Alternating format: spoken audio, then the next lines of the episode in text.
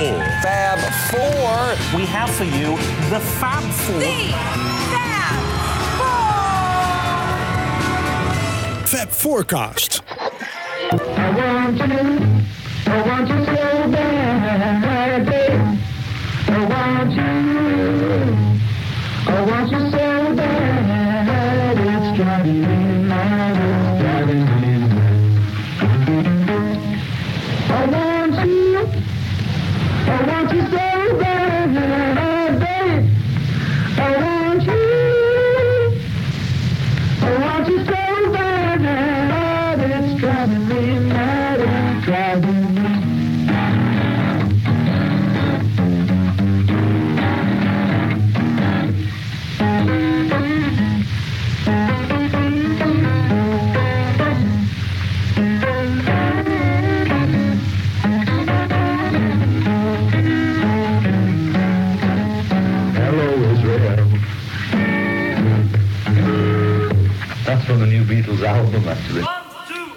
Forecast.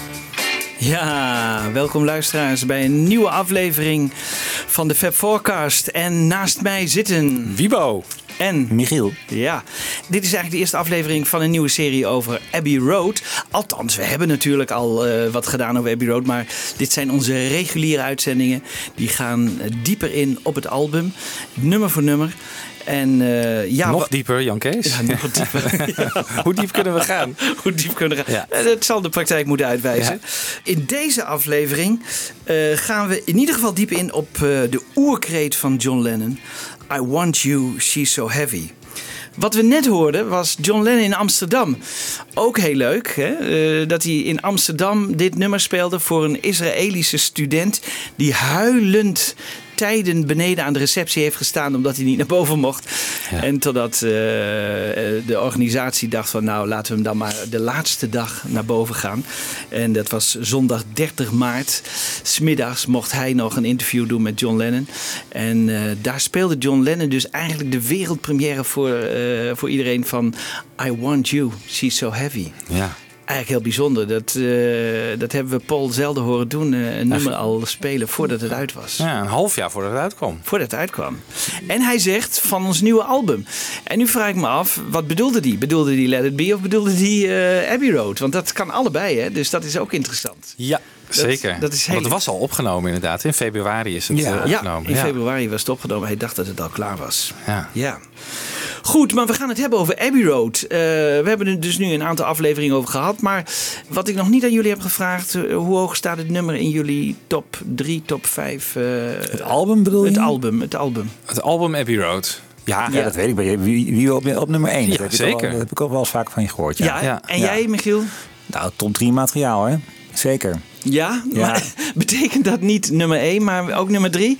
Nou, dat, vind ik, dat, dat kan dus per maand verschillen en per dag verschillen. Maar Ja. inderdaad, ja, het is altijd stuifje wisselen tussen White Album, Rubber Soul en zo. Dat heb ik altijd. eh, die, die drie, hè? Ja. Dat zijn Ja. de magische drie voor mij. Ja. En jij? Ja, eh, exact hetzelfde. exact hetzelfde. Eh, alhoewel, ik, Abbey Road vind ik mooi, echt prachtig. Soms denk ik ook wel eens bijna te mooi, bijna te overgeproduceerd. Eh, dan, dan denk ik weer, ja, goh, de White Album is wat ruwer, wat rauwer, wat, wat meer te ontdekken. Maar als ik nu weer onze oude aflevering hoor hè, van, van vorige keren over het album. En ik denk dan, Wiebe had ook weer prachtige verschillen. Dan denk ik, shit, het is toch wel een schitterend album. Ja. Het is echt. Ja. Het is, Het is wel- gewoon de mooiste muziek van deze planeet. Hè? Dat, Ja. dat is een ervaring die je soms hebt. Bij, bij, als je Because luistert in zo'n remix. eh, of Sun King. Ja. Ja. Of You Never Give Me Your Money. ja. Denk ja. je, echt is veel mooier kan het gewoon ja, niet. en, en je hoort het gewoon om je heen. Het is echt. Ik, ik, ja, nee. Het Kan je is- zeggen dat het als luisterervaring de beste luisterervaring is? Meer zeg maar, van een audiofiel uitgangspunt? Uit, uit dat oogpunt. ja. Ja, dat zou misschien wel eens kunnen. Ja, Ja, ik denk toch, toch wel. meer, eh, Ja. ja. voor een audiofiel valt meer te genieten van, Dat denk ik wel. van dit album dan van andere Beatles ja, albums. ja, dat denk ik wel. Hey, dan heb ik nog een andere vraag. Want jij stelt ons een vraag, maar ik heb ook even een vraag voor, voor, voor ons allemaal. We gaan zo meteen oh, naar I Want You, ga je ook analyseren. Hè? Ik vind het altijd wel interessant. Laten we even veronderstellen dat, eh, dat de Beatles inderdaad eh, dat het wel zo ging dat het voor Lennon duidelijk was dat komt op het nieuwe album. En dan vind ik het meteen best wel opvallend dat dit nogal revolutionaire en baanbrekende album weer als eerste wordt opgenomen. Dat was eigenlijk ook het patroon wat je heel vaak bij de Beatles ziet. Maar mijn vraag is nou eigenlijk van in welk opzicht is Abbey Road nou een nieuwe stap vooruit, zeg maar, voor de Beatles? Is het, eh, want bij Pepper hè, en bij Revolver, we hebben telkens gezien, zijn telkens weer de, de bakers aan het verzetten. Telkens weer vernieuwing. Ja. En ik Ja. vind het op een gegeven moment vanaf 68 ook weer moeilijker worden om precies aan te geven waar zit die vernieuwing dan nu nog in.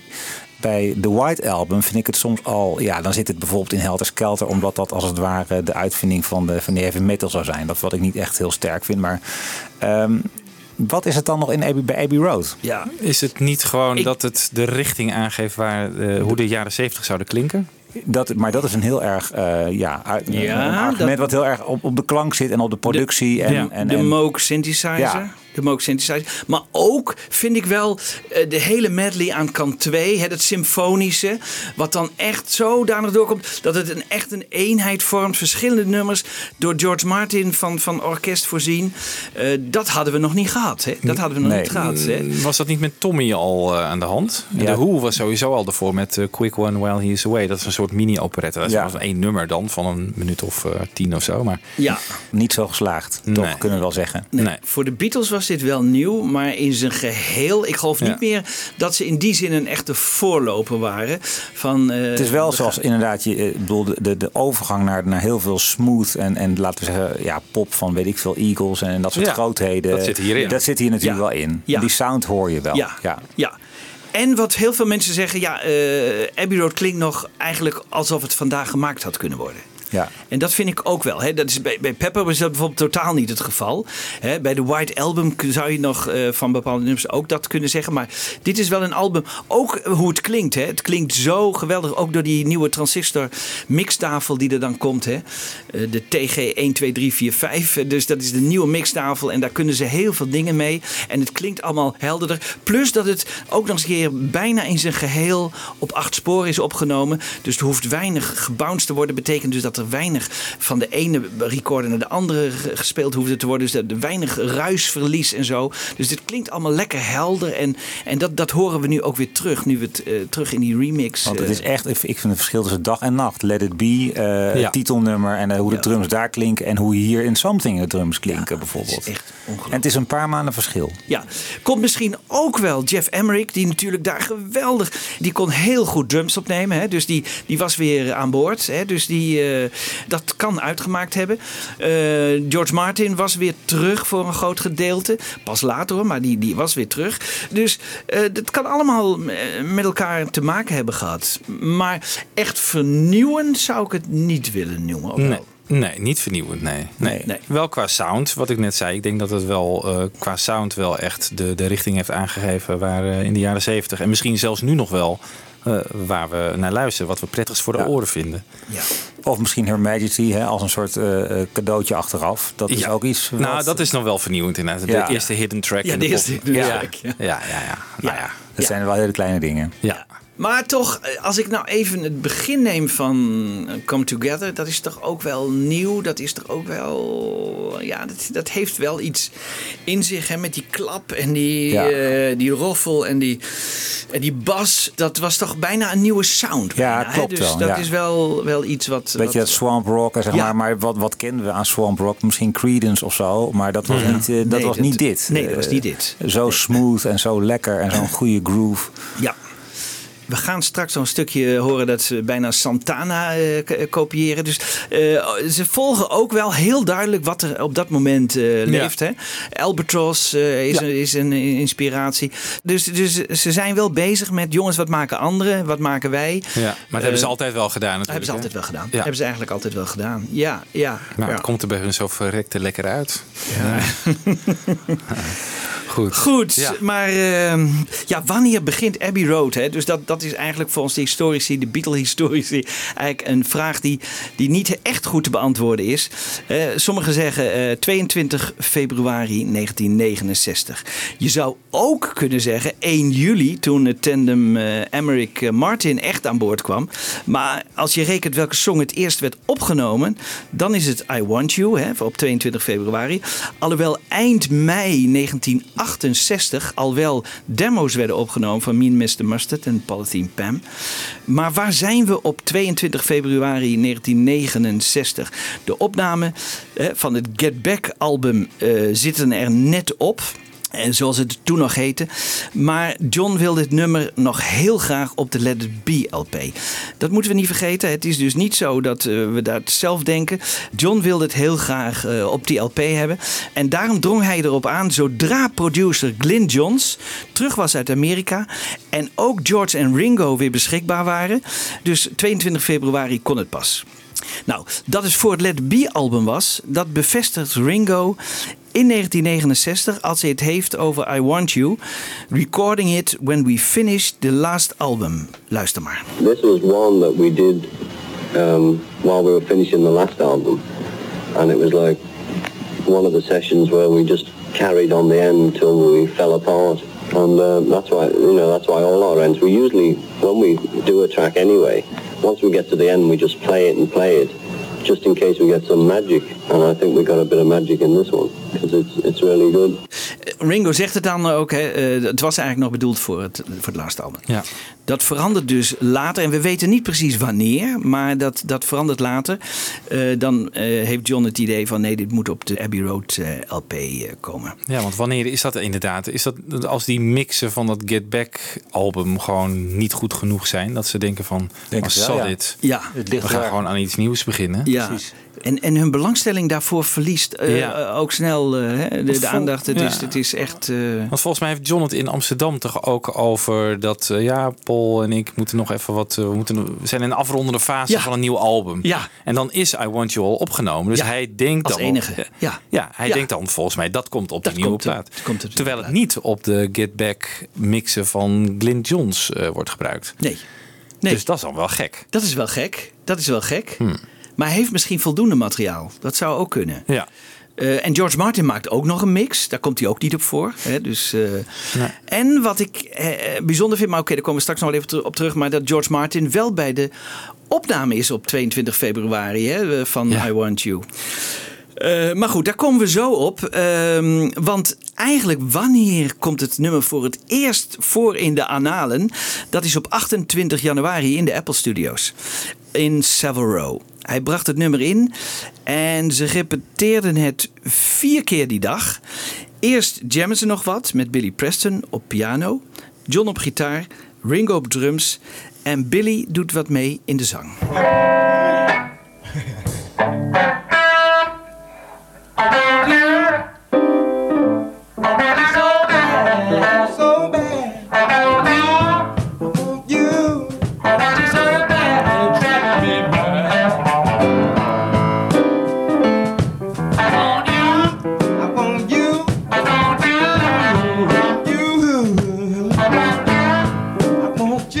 Ja.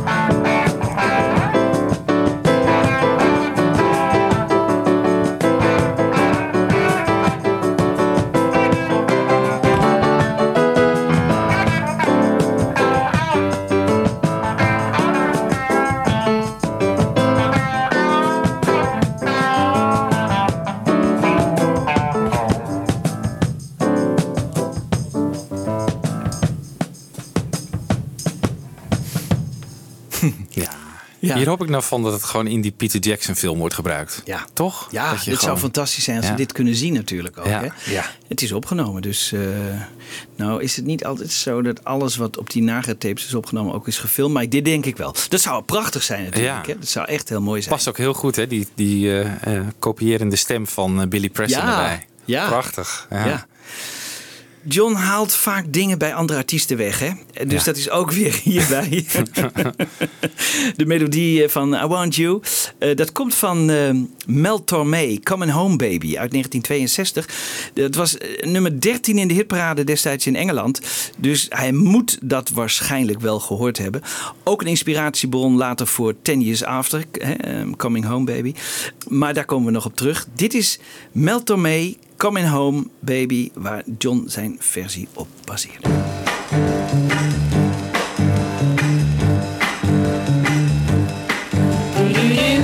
I'm coming home, baby, now. I'm coming home now, right away. I'm coming home, baby, now. I'm sorry now I ever went ja. ik vind het ook heel lekker trouwens. Dit, uh, ja. ja, super dit. Meld er mee. Ja, dat, daar was Willem Duis vroeger gek van. Um, het is een aardig liedje van Meld mee. een deuntje. ja, leuk hè. John moest toch ook vaak uh, een voorbeeld hebben. Dus uh, ja, dat is wel heel erg leuk. we zullen dat later weer zien hè, bij de Ballad of John en Yoko. Precies hetzelfde. Hè, moest ja. je ook weer een voorbeeld hebben. Goed, we gaan verder die dag. I Want You is de titel dat zou misschien wel eens gebaseerd kunnen zijn op I Want You van Bob Dylan. Niet qua muziek, maar wel qua tekst. Hè? I Want You. Uh, ze hebben het nog gespeeld uh, in het midden van januari in de Twickenham Studios. Maar dat is maar een, uh, een vage suggestie hoor. John twijfelde nog tussen I Want You of I Need You. Billy Preston heeft de piano ingeruild voor het orgel en John gebruikt de andere tekst.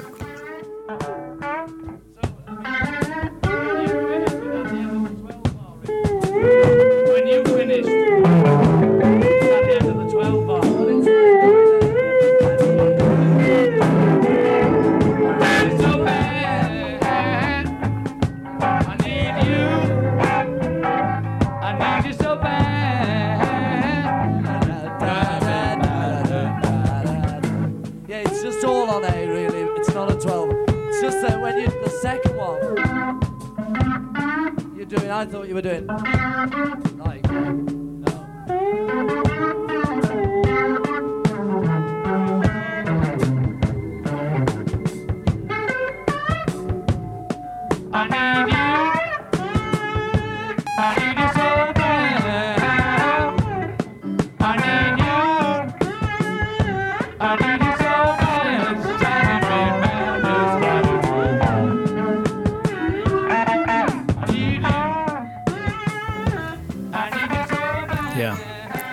Ik zit in één keer te bedenken, I Need Your Love So Bad is de B-kant van Albatross. Ja. Oh ja. Is het echt zo? Ja. Oh. Ja. En Albatross heeft hij gebruikt als uh, inspiratie. Maar dat was eigenlijk een soort dubbele A-kant. En Sun King heeft hij ook in de Let It Be-periode al uh, Ja. gepresenteerd aan de band. Ja. Ja, dat is waar. Ja. De volgende dag, 29 januari, doen ze het nummer nog twee keer. Vooral instrumentaal. En er wordt een nieuwe riff eh, bedacht op gitaar.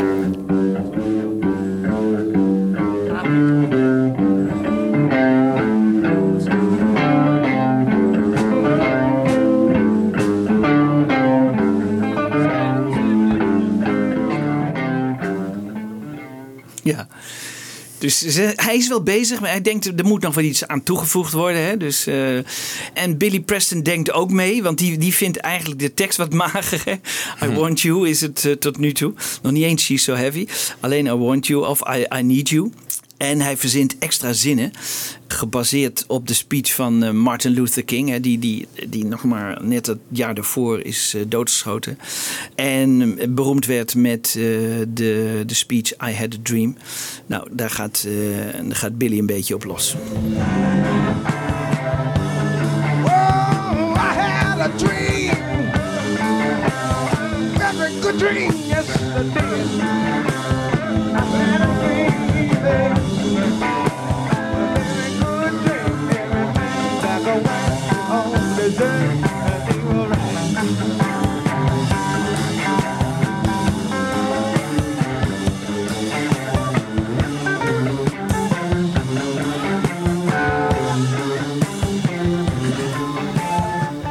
Proberen hier al wat dingen uit. Maar het blijkt gewoon, het nummer is er nog niet helemaal. Maar eh, John is er wel heel gek op. Hij is helemaal gek van het nummer. En een hele leuke die ik vond was op de Get Back tapes. Dus die camera die volgde de Beatles de hele dag. Hè? Dus eh, gedurende eh, van s ochtends vroeg tot 's middags laat. Want ik geloof niet dat ze s'avonds doorgingen, maar de hele dag. En als John dan op 29 januari de studio verlaat, dan groet hij iedereen. En die camera's die blijven doorlopen. En dan hoor je hem in de gang nog I Want You zingen. Heel erg leuk. Good night, all. Good night. Good night, John. I want you.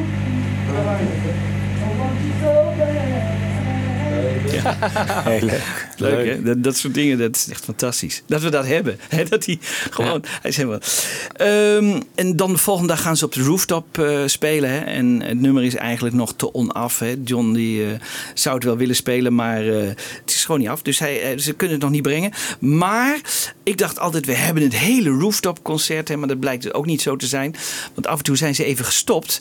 En dan moesten misschien camera's, er moesten misschien film gewisseld worden of tapejes of wat dan ook. En dan speelden de Beatles gewoon door. Hè? Dus dan speelden ze allerlei dingen. Maar die zijn niet opgenomen. En op een gegeven moment, eh, in een korte pauze, speelt John dus eh, I Want You. En hoe weten we dat nou? Omdat beneden stond de cameraploeg en die draaide reacties van het publiek. Hè, in Savile Row. En die zeiden van, oh, kent u, weet u wie dit zijn? Ja, dat zijn de Beatles. En oh, vindt u ze leuk? En, en dan hoor je ook hoe ongelooflijk hard ze spelen. Want ze zitten beneden helemaal. En eh, daar hoor je nog echt dat geluid eruit knallen. En je hoort dan ook John Lennon nog een kleine riff spelen van eh, I Want You.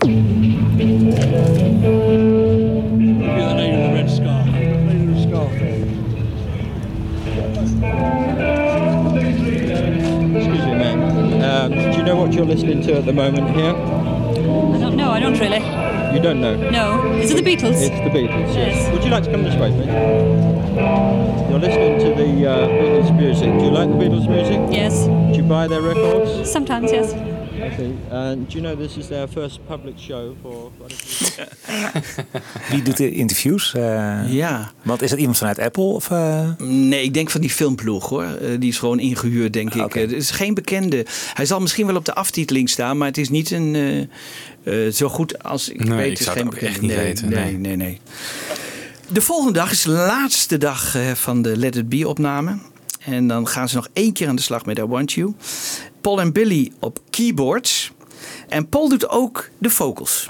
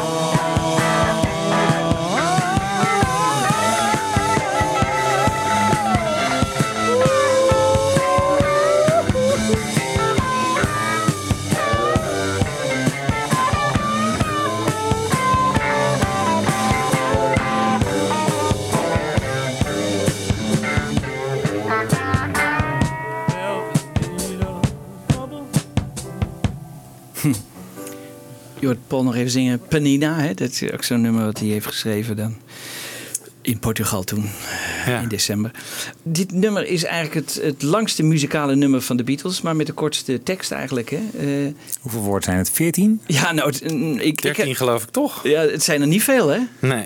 Nee. Is er iets over die tekst te zeggen? Is er, eh, Nou, hij heeft zelf natuurlijk, eh, wat ik wel grappig vind, dat staat ook in het boek Abbey Road, hè, dat hij op een gegeven moment kritiek krijgt van, eh, van een of andere criticus die zegt van ja, hij heeft zijn, zijn gevoel voor intelligente teksten verloren. En dan wijst hij als voorbeeld op I Want You. Hè.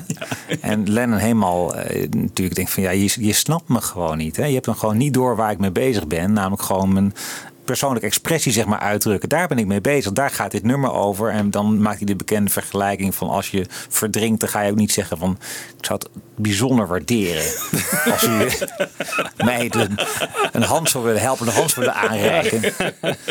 Maar zeg je help, help, help, nee, nee, nee. Ja. En zo is Ja. dit nummer natuurlijk. Ja. Ja. En dan een, een oerkreet richting Yoko. Dat- Ja. Zo is het. Ja. En ik vind dat alleen maar heel knap. Ja. Ja. Ik, ik heb me wel afgevraagd, het hangt ook weer een beetje mee samen. Hè? Van, het is natuurlijk zo, de tekst is zo primitief. En uiteindelijk, we horen dus nu op de box, maar dat gaan misschien, ga je misschien nog over hebben, hoor je die orgelsolo van Billy Preston, hè, die heel erg uitbundig is, zeg maar. Een beetje Claptonesk zou je kunnen zeggen, eh, zoals, zoals Clapton dat op, op All My Guitar doet. En ik heb me erg afgevraagd van, ik vond het ontzettend gaaf om te horen, maar is het echt voor dit nummer nou passend of zo? Is het niet juist krachtiger als het zo simpel wordt gehouden? En de tekst is natuurlijk al simpel, maar is de muziek niet ook beter als het simpel houdt? Kom ik zo op terug. Heel goed, heel leuk dat je dat zegt, want dat was Lennon's visie ook. Ja. Dat is heel interessant. Ja, ja, dat is heel interessant. Want daarom eh, wist hij dus de, de solo eigenlijk van, van Billy Preston in het tweede deel van, eh Ja. van I Want You. Hè? Want dat wordt te. Ja, dat gaat een eigen leven leiden. En hij vindt alles moet in het teken staan van die riff. Ja. Hè? Dat moet zo groot en zo meeslepend mogelijk. Ja. En er moet niet op gejamd worden of zo. Nee, dat Nee. moet. eh, En die- alles die moet in het white teken noise staan. kan dan wel En die white noise, want dat versterkt het eigenlijk. Ja. En daar komen we zo op terug. Ja, overigens, ik heb ge- gelezen dat het woord heavy in die tijd betekent eigenlijk wat we nu zouden zeggen cool. Hè? Of eh, ja, dat is iemand die, Ja. is, die is echt. eh, Dat was toen een uitdrukking. Ja, Ja, dat was toen een man, uitdrukking. ja. En dat is eigenlijk eh, uit de gratie geraakt. Dus mensen Ja. weten eigenlijk niet meer. Die denken vaak van, ja, wat, wat, wat, wat zegt hij daar nu Is, eigenlijk? ook- Maar, In is, Back to the is er zo zwaarlijvig of zo? Ja, dat zit ook in Back to the Future, geloof ik. Dat eh, die Marty McFly, weet je wel, in 1955 terugkomt en dan zegt: That's heavy, man. En dan zegt die Doc Brown: Oh, what, something with gravity or something? Ja, ja, ja. Ja, die begrijpt het. Het is echt een oude uitdrukking van cool. Of Ja. wat nu vet is, weet je wel? Ja. Wat wij raar Ja. vinden. Denk ik, Ik moet vet. meteen aan He Ain't Heavy, He's My Brother denken. Maar Oh, dat, ja. dat, dat, denk ik zelden heavy toch? ja, ja, misschien wel. Ja, ja. zal wel? Ja, Ja. dat denk ik wel. Ja, dat denk ik wel. Goed, John gaat dan bezig, hè? want dan, dan is eh, Get Back Let It Be is afgelopen. En dan gaat John bezig eh, de song af te maken. Hij heeft drie weken, want Ringo gaat filmen voor de Magic Christian. George laat zijn amandelen verwijderen. Glyn Johns, de producer, en Billy Preston zijn beide in Amerika. In die tijd schrijft hij dus die eindriff, die zo kenmerkend wordt hè, voor het nummer. In hoeverre Paul meehelpt, weten we niet. Wel een sterke kant van Paul, eh, zo'n riff. Maar eh, zoals we later zullen zien, eh Rockestra hè, is ook een beetje, heeft hetzelfde. Hè. Heel veel gitaren, heel veel, ja, een enorme massale sound. Hè. En dit is het thema van, van I Want You. En dan gespeeld door Paul op bas.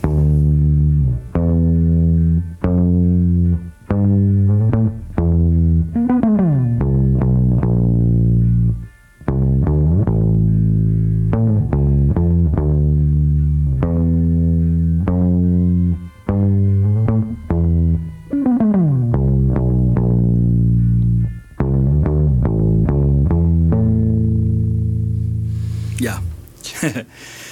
Ik, ik las wel eens eh, op Amerikaanse sites en zo, dan zeggen ze ja, hij zou Paul dit niet geschreven hebben. Want meestal als hij het niet schrijft, dan verzint hij wel een ingewikkelder basloopje daarvoor. Terwijl het dit eigenlijk een hele simpele basloop is. Maar het is nooit bestreden door Paul eh, dat Lennon dat heeft geschreven. En sterker nog, eh, Lennon noemt het de lick hè, op het eind. Dat is die riff, dat noemt hij de lick. En eh, eh, hij gaat er in 1969 ook nog even op in en, en zegt duidelijk dat het van hem is. That's me about Yoko. Yeah, it's a great guitar thing again. Well, that's my guitar bit. Yeah. The whole thing, lick, piece, playing. I play the whole part throughout the guitar. The ending too, because that sounds. Yes, that's my lick. Yeah. Yeah, there's lots of guitar parts that were are written Well, you- by me you- and played by me in Beatle records. Yeah. Ja. Ja, hij zegt het heel duidelijk. Nou, Ja, je hebt verschillende riffen in het nummer natuurlijk. Hè. Je hebt dat... Dat is een riff, maar je hebt die riff van doem, Ja. Dat is weer wat anders. Dat is waar. Dus het kan best een de basriff van Paul zijn. En ja, goed. Er zitten meerdere riffen in. Dus ja, over welke waar. heeft hij het? Ja, daar heb je gelijk in. Daar heb je Ja. gelijk in. Ja. Ja. Paul heeft zich er nooit echt over uitgelaten. Eh, Dat is wel jammer. Nou, ze gaan dus opnemen voor het Let It Be album. Hè? En Ringo heeft dat bevestigd hè, aan het begin van deze podcast. 35 takes. En er zit een mysterieuze take tussen. Heel gek. Eh, we weten niet waar die vandaan komt. Hebben ze misschien tussentijds een proef gedaan eh, zonder Billy Preston, want die horen we hier niet op. Paul die gedeeltelijk meezingt, ook raar, zonder George. Eh, het is een beetje een mysterieuze opname van een acetate. In ieder geval na 31 januari, want 31 januari hadden ze die, die riff van het eind hadden ze nog niet. En die hebben ze hier dus wel. Eh, maar ook geen Billy Preston. En die was erbij in Trident. Dus eh, dit is gewoon een, een, weer een van de mysteries van de, van de Beatles. Eh, laten we even gedeelte, een fragment horen uit die. Ja,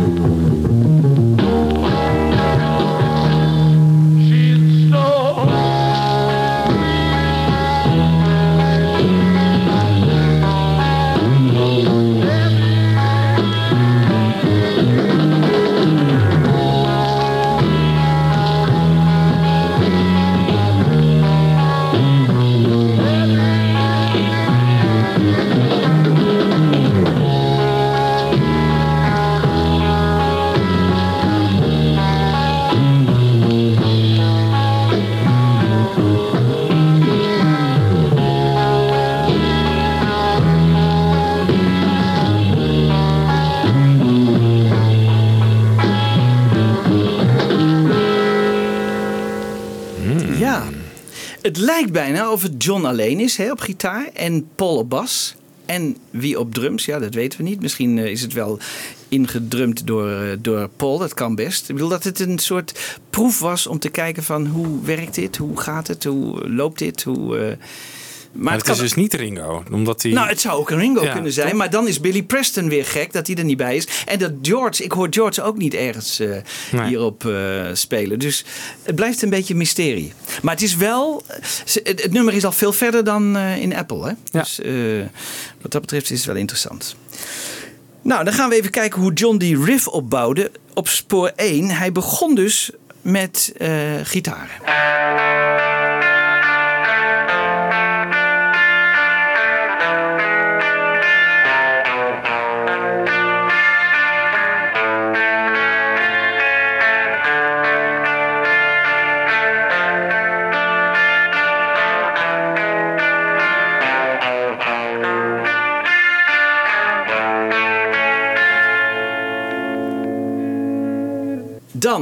De bas op spoor 5 plus de extra gitaar op spoor 4.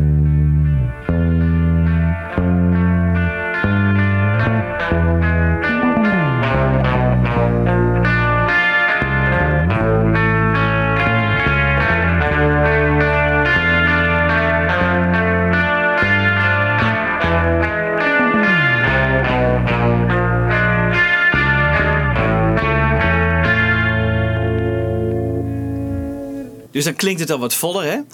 En dan nog één. Dan hebben we de bewust vervormde gitaar op spoor 8. En op spoor 5, 1 en 4. Dus die oude die we al kennen nu.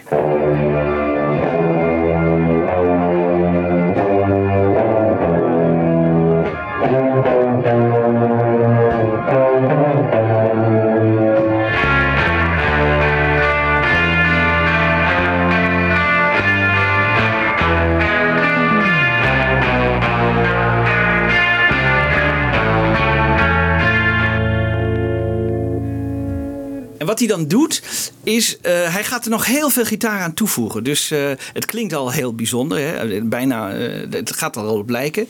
Maar wat hij dan gaat doen, gaat elke keer met George samen gaan ze weer van spoor 4, laat maar zeggen, naar spoor 8. En dan tegelijkertijd weer extra gitaren toevoegen. En dan hebben ze spoor 8, hebben ze dus weer. En dan gaan ze weer naar spoor 4 en dan voegen ze weer gitaren toe. Mm. En dan gaan ze weer naar. Dus je kunt dat heel vaak doen omdat, bij, omdat het zo hard was dat, er, dat je de ruis eigenlijk helemaal niet meer hoort. En nou, dus, maar het is echt een, een, een, samenwerking tussen George en John. Heel sterk, dit nummer ook. Heel sterk. Ja. Ja, ja. Het is leuk dat je dat zegt.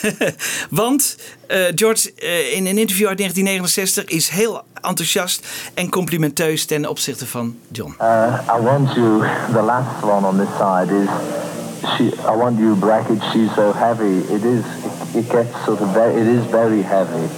And um, it's John plays lead guitar and sings the same as he plays.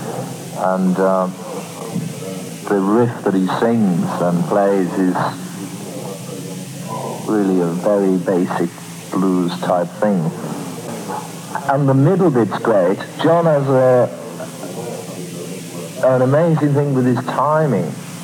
He always comes across with sort of different timing things. Like, uh, example, all you need is love. Nothing you can do that can't be done. Dun, dun, dun, dun, dun, dun, dun, the song, which just sort of skips beats out and changes from three, four, three, four, four, four, you know, all in and out of each other. But when you question him as to what it is, he doesn't know. He just does it naturally. And once you try and pin it down, he, you know, and this has got the bridge section of this is a bit like that. It's got a really very good um, chord sequence that he uses. Gaaf. Ja, leuk. Dat hij eigenlijk uh, er zo enthousiast over is. En dat klopt dus ook wel. Hè, want het was echt een samenwerking tussen John en, uh, en George.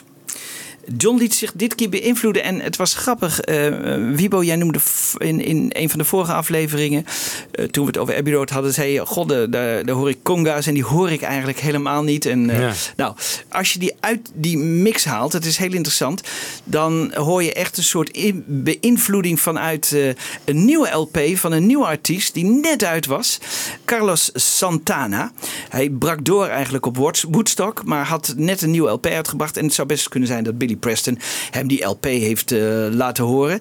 En de, de backing van Carlos Santana was altijd, of heel vaak, in die beginperiode, conga's en orgel. En uh, daaroverheen ging de gitaar. En dat, mm-hmm. dat ging John dus ook doen. En om even uh, de backing van Santana te laten horen. En daarna John Lennon. Maar laten we eerst even luisteren naar Santana.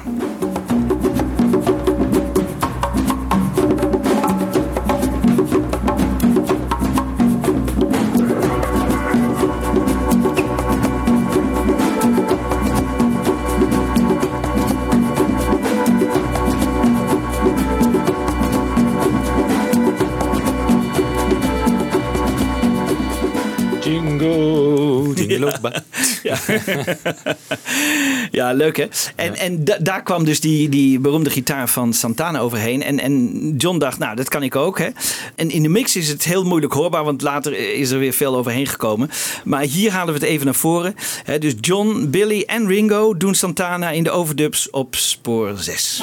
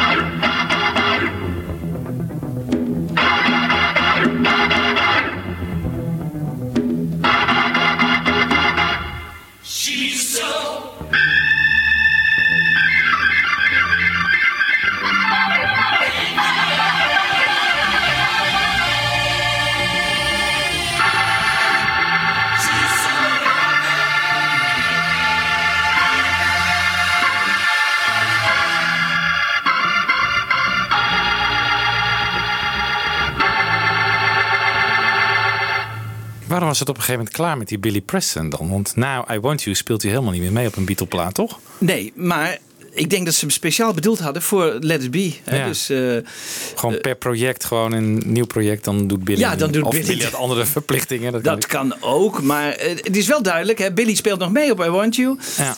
Eh, en hij doet nog iets, een klein stukje geloof ik ergens, maar eh, dan, dan is het echt op. afgelopen. Ja. Dan is het echt afgelopen, dan moet hij weer terug. Ja, dan komt hij op het solo eh plaatsen. Van John staat, eh, speelt hij op God. Ja, George ja, ja, ja, ja. natuurlijk. ja, ja, George begeleid. Ja, ja die, die, die steunt zijn, eh zijn solo. Maar ze hebben het er ja. tijdens Let Be ook wel over gehad. Die discussie die bestaat ook wel eh, in audio. Dat eh, John heel graag eh, de Beatles wil uitbreiden. Eerst met Yoko. Nou, dat lukt natuurlijk niet. Maar ze hebben het er serieus over om Billy Preston bij de groep te Ja. vragen. Ja. En Paul is daar niet zo enthousiast over. Die vindt Billy wel heel goed. Maar die denkt van ja, de Beatles zijn wij vieren.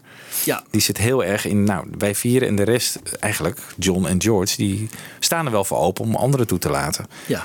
Dus nou, misschien dat dat wel... Is er niet op één single waarop staat The Beatles en Billy Preston? Ja, zeker. Get Back. Ja? Get Back. Don't Let Me ja, Down. Ja, zeker. Ja, dus daar wordt hij echt... eh, Wordt hij genoemd. wordt hij genoemd en dan krijgt hij zijn credits. Dat is wel heel erg leuk voor hem natuurlijk. Hè? Ja. Eigenlijk eh, de echte vijfde Beatle. Hè?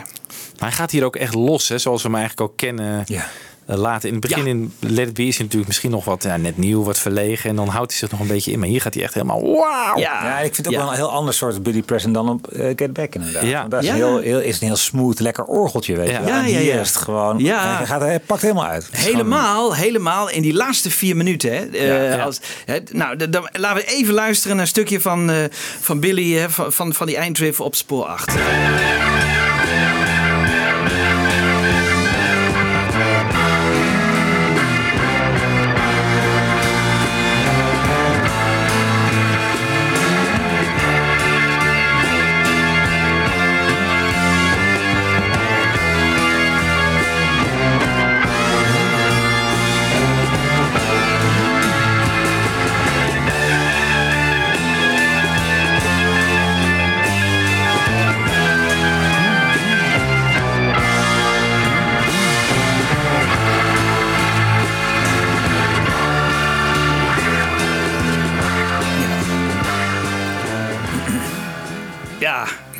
Heerlijk. toen we dat voor de eerste keer horen, fantastisch. En nu weer. Ik bedoel, ik kan er nog steeds van genieten.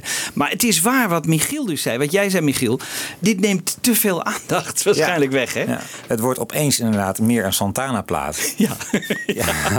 Ja. Ja. ja. Ja, dat is gewoon heel lekker soleren en virtuoos. Het is Ja. helemaal virtuoos. Het is fantastisch. Maar inderdaad, de, de Beatles zijn niet van de virtuositeit. Toch? Ik bedoel, dat, dat hoor je. Ik vind de vergelijking met While My Guitar best wel treffend. Da- Daar hoor je hetzelfde gewoon. Iemand die heel erg mooi losgaat. Maar ik Ja. ben toch blij dat we niet heel veel van dat soort momenten op Beatles-platen hebben. Ja, dat is waar. Nou ja, wat doet John dus? Die, die wist die hele versie van, eh, eh, van Billy eh, in de tweede deel. En die gaat dus zelf op de orgel bezig, op spoor 8. En ja, dan klinkt het echt heel anders.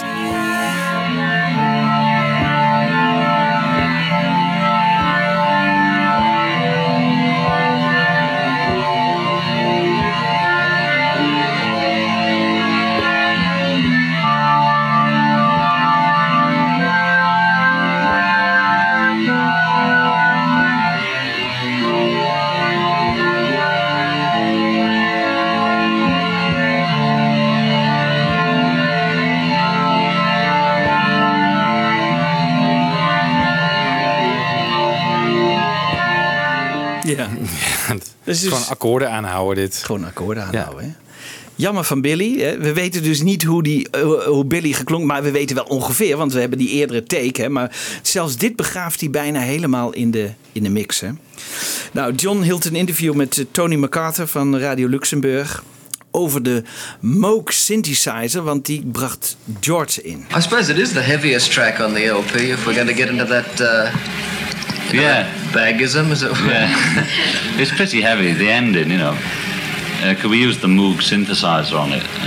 Oh, that's that's what all that Yes, electronic yeah, and bit it's is. the range of the the sound is from you know minus whatever to way over where you can't hear it. You know the, the, that machine, the Moog synthesizer can Yeah. Can do all sound. You know all ranges of sound. So we did that on the end. So if you're a dog, you could hear a lot more. Ja. Maar dat is eigenlijk eh, onzin, want we horen hem heel goed. Ik heb begrepen dat je moet zeggen moog. Hè? John zegt moog, maar het is moog. Hè? Moog, Eh, ja. ja, eh, synthesizer. En ik heb het even nagevraagd bij Diederik Nomde, want die, die heeft zo'n, eh, ze hebben bij de analogs hebben ze zo'n synthesizer. En hij zegt het is eigenlijk een soort bijgeluid. Het is helemaal niet de bedoeling dat je dat gebruikt, eigenlijk dat geluid. Nee. Want het is ruis. Het is eigenlijk eh, zoals je vroeger een televisie had. Hè? Als je die op geen zender zette, dan kreeg je ruis. Dan ging het ruisen. En dat is eigenlijk hetzelfde wat hier het geval is. En die kon je dan in toonhoogte laten veranderen. En dat hebben ze gedaan. Dus het was eigenlijk een soort bijvangst van die hele Moog synthesizer. Ja, als we dat even loshalen, dan, dan hoor je eigenlijk dit op, eh, op spoor 7.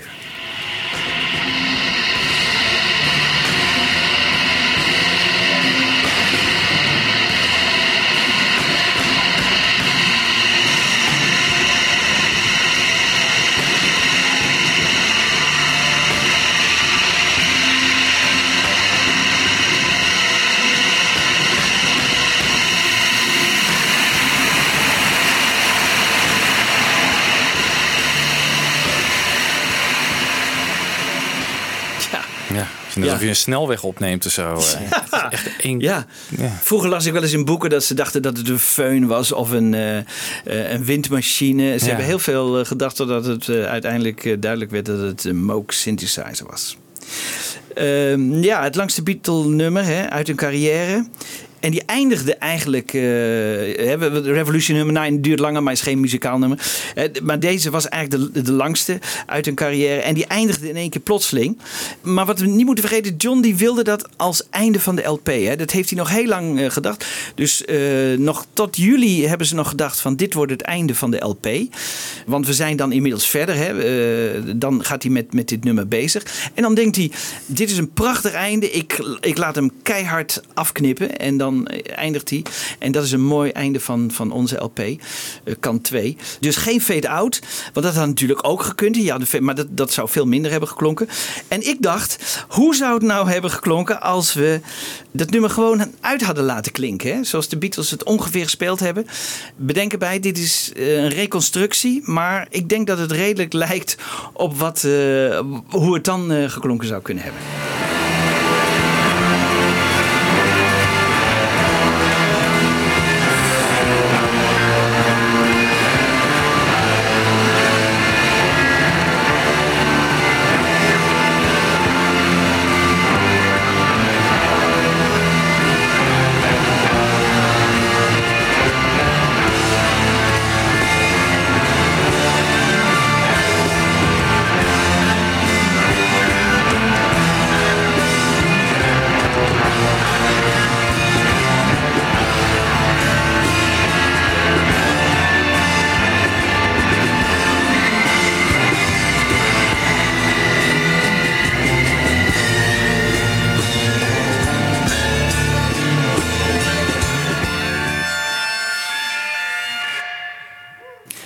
Een beetje het einde gebruikt van de, van de outtake. Ehm, dan eh, zingt John met hart en ziel eigenlijk het nummer in. Hè. Zijn liefde voor Yoko, eh, de passie, de hartstocht, die spatten er eigenlijk vanaf. Bijna zoals hij dat bijna op zijn eerste solo-LP zou doen. Primal Scream Therapy heet dat geloof ik. Nou, hier ook John Lennon in I Want You. I want you. You know I want you so bad. Oh, I want you. You know I want you so bad. It's driving me mad. It's driving me mad. Yeah! oh, was, was trot. Ja, dat was dus het hardste gedeelte op de hele LP. Waar eh, ze in 87 dus veel moeite mee hadden om dat allemaal binnen de perken te houden voor de CD-opname. ja, heel leuk. Dan de backing vocals van John, Paul en George. Toen Mark Lewison hè, eh, dit voor het eerst hoorde. Dat, ik dacht zo eh, midden jaren 80. Hè, toen hij dat boek schreef, hè, de Recording History. Toen was hij volledig lyrisch over deze backing vocals. En het is inderdaad indrukwekkend. De backing vocals I Want You op spoor 7. John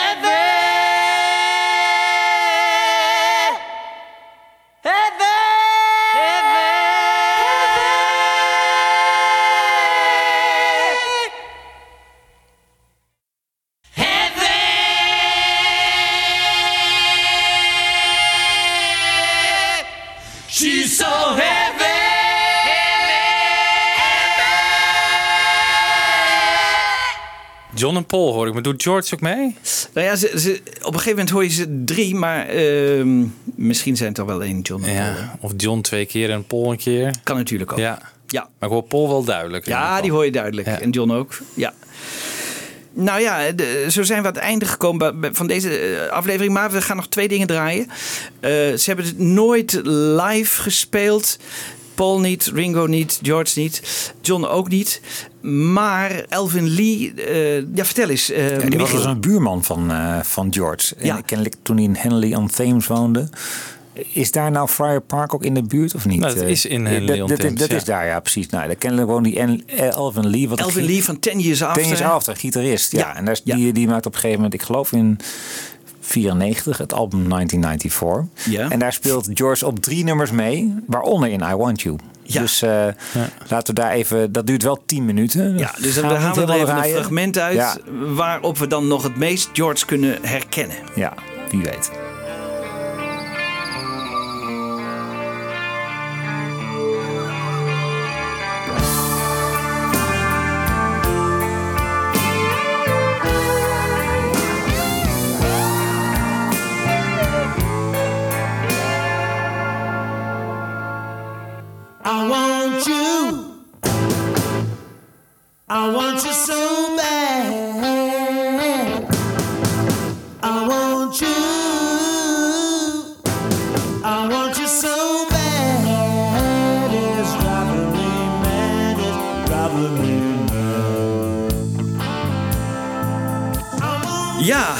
Dus dat was eh, I Want You van Elvin Lee. Overigens wel interessant, hè, want Elvin Lee eh, maakte ook het nummer Coming Home.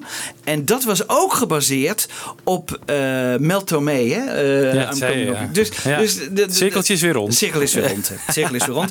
Ehm, we gaan eruit met een speciale mix die eh, Bob de Jong voor ons heeft gemaakt van eh, I Want You.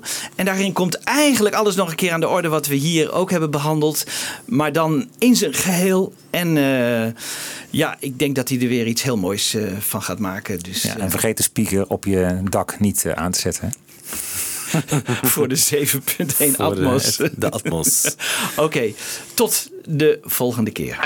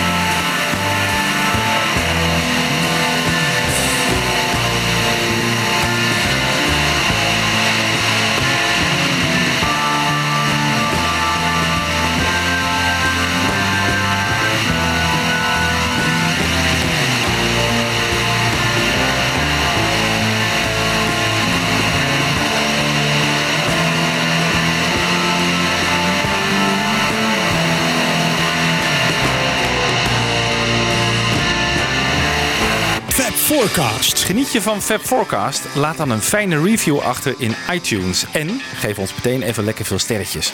Dat helpt andere luisteraars weer om ons te vinden. Heb je vragen? Mail dan naar fabforecast.gmail.com of kijk op onze pagina's op Facebook en Twitter. En de afleveringen van Fab Forecast zijn ook te beluisteren via beatlesfanclub.nl.